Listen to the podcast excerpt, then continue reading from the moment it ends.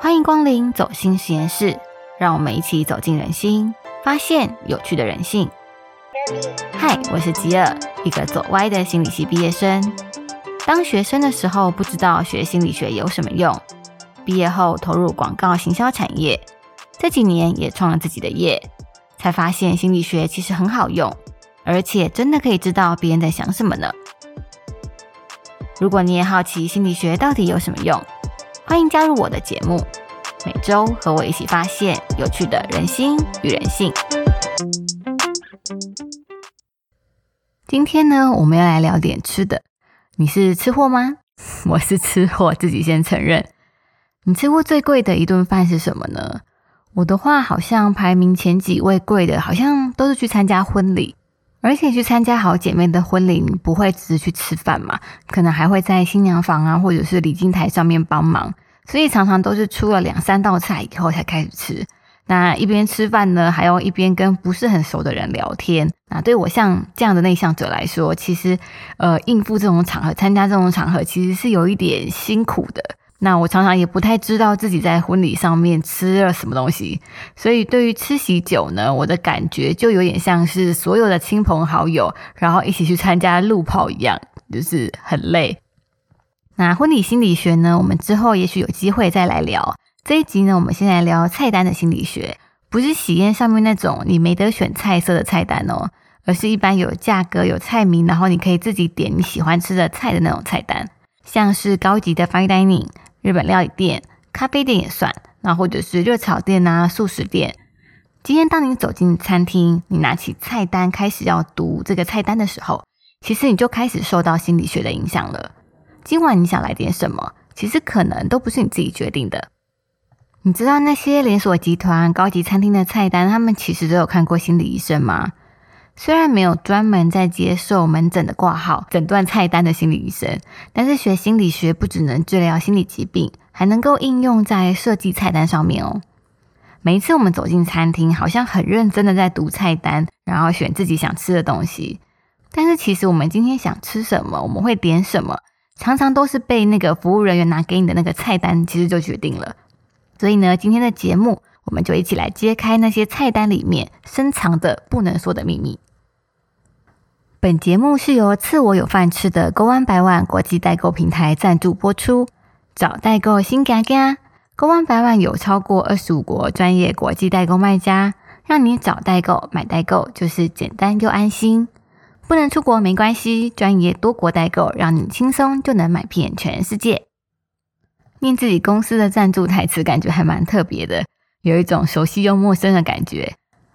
好的，吃货们，我们来准备开饭喽！欢迎光临，请问几位？当你走进一家高级餐厅，当你优雅的坐到安排好的位置上面，然后你手上会拿到一张设计精美的菜单。这个时候呢，先不要急着点菜，我们先来看一看这张菜单，看看菜单里面能够有什么样的秘密。通常一张菜单呢，会由大概几十道的餐点来组成。那菜单里的餐点们呢，其实各有不同的任务，大概可以分成三种类。第一种呢，就是餐厅他们想要用力卖爆的餐点，在菜单里面呢，你常常会看到那种有标记星星，或者是直接画一个赞，然后写说主厨推荐，像这样子直接举着牌子说选我选我的餐点，一定是这个餐厅口碑评价还不错，而且有高利润的品相。好不好吃其实蛮看个人口味，对你来说可能不一定是最好吃的，但一定是餐厅他最想推荐给你的，因为这道菜的反应普遍不错。而且还能给餐厅带来比较高的利润。那以我自己来说呢，只要有标上星星，或者是有写说主厨推荐的餐点，总是有一种神奇的魔力。去到不熟悉或者是第一次去的餐厅，大概十次里面有九次我会点主厨推荐，剩下的一次没选呢，可能是因为主厨推荐的是我不敢吃的食材。菜单里面常见的第二种角色呢，就是看起来很贵的那种餐点。高级餐厅的菜单里面呢，总是会有一些特别稀有的食材、特别贵的餐点。当然，利润可能也不错，但是因为价格太高，可能很少会有人点，或者是一天可能根本卖不了一次吧。但是它通常会放在很显眼的位置。这种看起来就贵的不合理的菜色，一天卖几份，可能餐厅自己也没有太关心。这道很贵的菜呢，它的任务就是要担任这张菜单里面的价格指标，让顾客眼中的其他菜色看起来比它便宜，比它更划算。餐厅并没有期待说要直接从这道看起来很贵的菜赚多少钱。菜单上面要价五千元的美国极黑和牛牛排，其实只是为了要凸显旁边的美国顶级乐眼牛排只要一半的价格，还有旁边的澳洲和牛乐眼，相比之下看起来也很超值，而且它还有主厨推荐的星星呢，那就选它了吧。日式料理的 omakase，或是这几年也很流行的台式无菜单料理餐厅。虽然顾客他们完全不知道自己会吃到什么，但是餐厅还是会煞有其事的给出至少三种价格选择。最多人选的其实一定是中间价位的方案，感觉最安全、最保险、最不会出错。最高价位的方案呢，就是价格指标餐点，为的是用来衬托比较便宜的中间价位的餐点的价格合理性。虽然消费者其实都不太知道餐点里面到底有什么，因为它是无菜单料理嘛，或者是它的差异在哪边。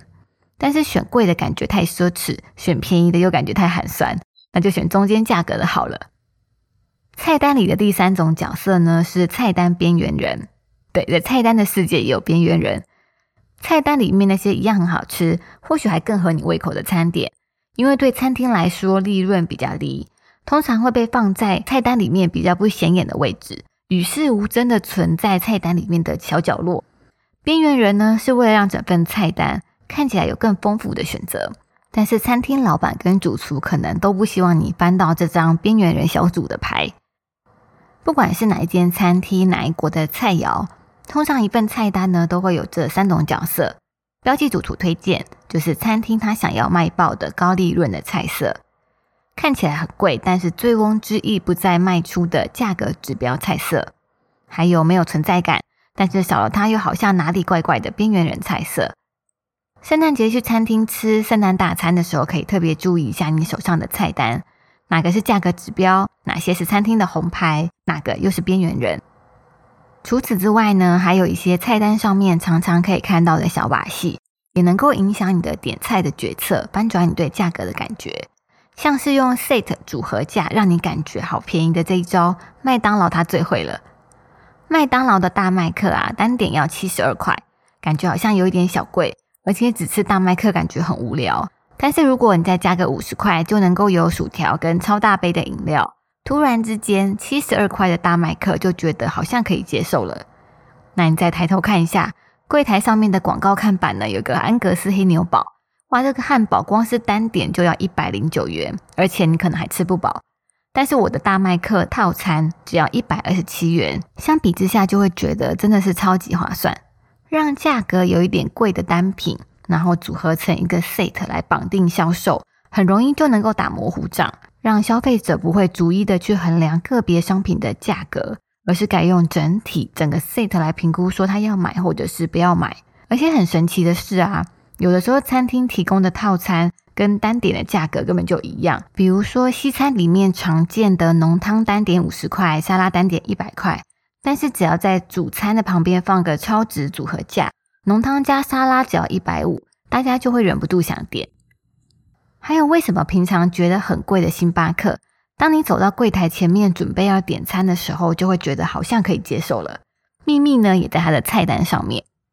星巴克的饮料通常有三种尺寸嘛，特大杯、大杯跟中杯。那如果今天我想要喝焦糖玛奇朵。最贵的特大杯售价是一百七，感觉有点超过预算呢。那我还有大杯跟中杯可以选，在最贵的价格指标影响之下呢，大杯跟中杯看起来价格就突然可以接受多了。但是你仔细算就知道，明明二十盎司特大杯几乎是十二盎司中杯两倍的容量，但是它只多了三十块。怎么算呢？都是特大杯比较划算。如果说你要苦苦的买一送一的时候，然后再花时间还要排队。去喝星巴克的中杯饮料，你不如就直接找朋友一起点特大杯分享，也差不了多少。还有，我每次去早餐店都只想点最便宜的蛋饼跟吐司，但是去到菜单稍微有设计过的早午餐店，好像就不会特别在意价钱，想吃什么就点什么。为什么人的人格会转换的这么快呢？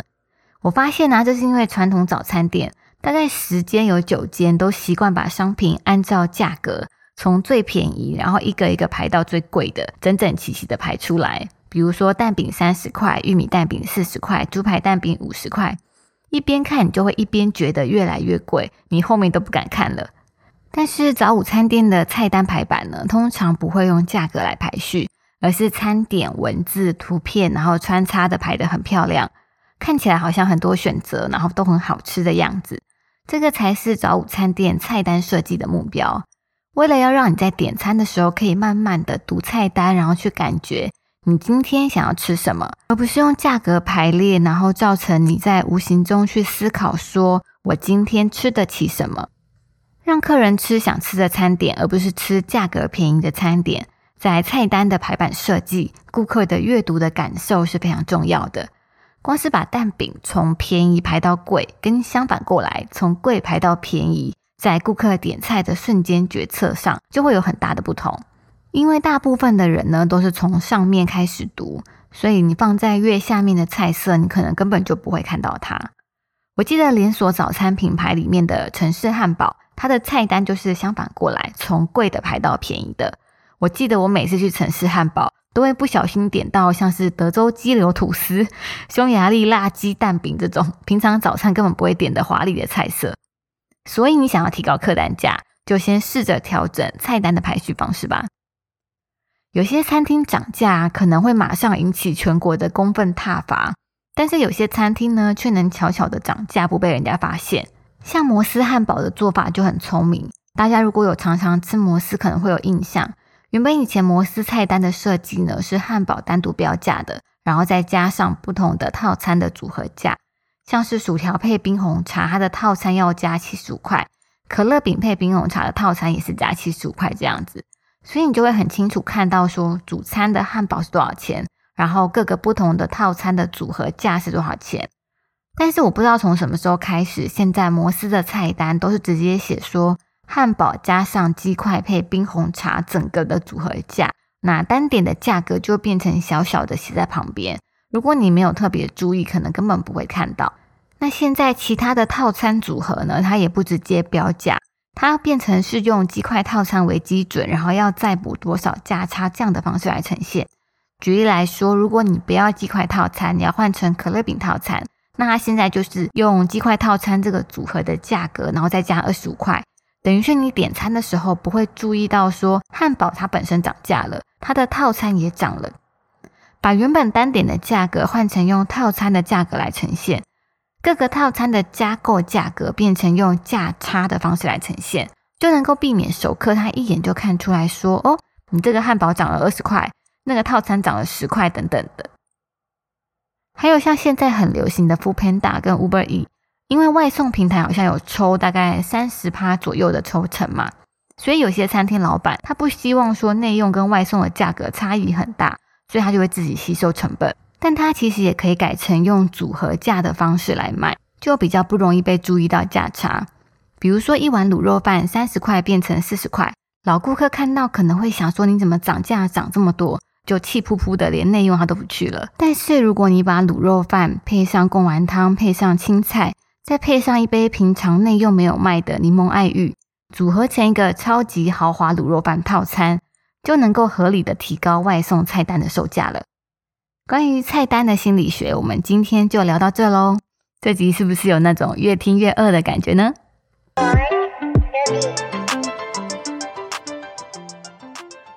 来到今天节目最后的走心推荐，那即将迎接新的一年，我今天想要跟你们分享我爱用的手账日志本。这本日志本呢，我已经用了连续两年，从二零一九、二零二零到接下来即将迈入的二零二一，我都要继续用它。我对这本手账本的爱啊，我觉得是一年比一年增加，甚至我觉得可以说它改变了我的人生。改变人生听起来有点夸张啦，但不是说翻天覆地、很戏剧性的改变的那一种。有点像是，比如说你突然交了一个很棒的朋友，那因为有这个好朋友的存在，有他在你的身边，你就会因此感觉你每一天每一天都好像比前一天在变得更好一点点。我用的这本手账本呢，是台大出版中心设计的。这本手账本的名字叫做 Take a Note，它是直视的时间轴手账。我解释一下什么是时间轴手账，就是手账本、日志本不是都会根据日期分成一格一格的吗？那有的是一天会有一个空白的栏位，让使用者写手账的人可以自由的去写说当天的工作任务有什么，心情日记怎么样等等。我在用 Take a Note 这本手账之前呢，都是用这种可能是横式的空白栏位的手账本。那像 Take a Note 这种时间轴手账的意思呢，就是它每一天的栏位是从上到下的一长条，然后旁边每一天都会标记时间，比如说从早上五点到晚上十二点，或者凌晨三点。像使用这种时间轴手账的人啊。他的使用方法就是会根据你一天的时间的顺序来记录你每一天的生活，每个时间你大概在干嘛。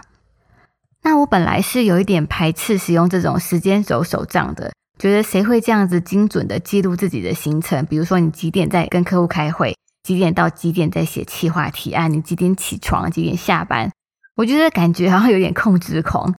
但是没有想到这样子精准的记录自己的行程，我自己竟然有点上瘾了。你会发现啊，你自己在无形无意识之中浪费了好多的时间。当你把每个区段的工作时间都记录下来，你会发现说，有些时间你的工作效率很好，或者是有一些任务花了比你原本预期更多的时间，而你以前可能从来不知道。这些通通都能够一目了然，让你在瞎忙的感觉越来越少了。而且你还会不断的去挑战你自己，说同样的工作，同样的任务的内容。我能不能够用更有效率的方法去完成，或者我在什么时段去做它会更有效率？还有假日的生活，你也会特别的提前规划好行程，然后就像是在处理工作任务一样，一个一个的解决，然后让打扫房间啊、写文章啊、录 podcast 啊，还是去游泳啊、旅行啊，都能够很确实的执行，而不是没有规划的，然后很无意识的耍废，然后等到礼拜天晚上才哀嚎说假期怎么过好快啊，我什么都还没有做就过完了。那我开始用时间轴手账的这两年呢，我觉得也是我对自己的工作效率跟生活平衡最满意的一段时间。当我开始注意到说自己的时间都花去哪里，就会越来越珍惜使用时间。所以这两年我慢慢的会觉得说，同样是一天二十四小时，我自己能做的事情好像变多了，我能够做到的事情好像也变多了。而且很奇怪的是，你能够休息、休闲然后玩耍的时间，好像也都变多了。那当然不一定要用 Take a Note 这款手账，像日本的 Hobonichi 也有类似的版面设计。只要是时间轴式的手账，可以记录你一整天的时间怎么使用，应该都可以有一样的效果。只是我自己很喜欢 Take a Note 的页面编排，而且它的封面内页设计都很简单利落，没有任何多余的东西。我记得他还有得过全球四大设计奖之一的 Good Design Award，跟日本举办的手账比赛东京区的冠军。能够在文具大国日本拿下手账设计冠军，我觉得超级厉害。以上就是今天的走心推荐，推荐大家在新的一年都去找一本自己喜欢的手账本，开始记录生活、记录时间。在一年的开始立定目标，在一年的尾巴回顾欣赏所过的这些日子，完成了哪些想做的事情，或者是遇到了什么挫折，帮自己走过的时间留下一点记录，我觉得还蛮有乐趣的。最后，谢谢你今天的收听。如果喜欢我的节目，欢迎你订阅并分享给你的朋友，让更多人认识这个新的 Podcast 频道。如果你对节目有任何的建议，也欢迎你留言让我知道。走心实验室，我们下个礼拜耳朵里见，拜拜。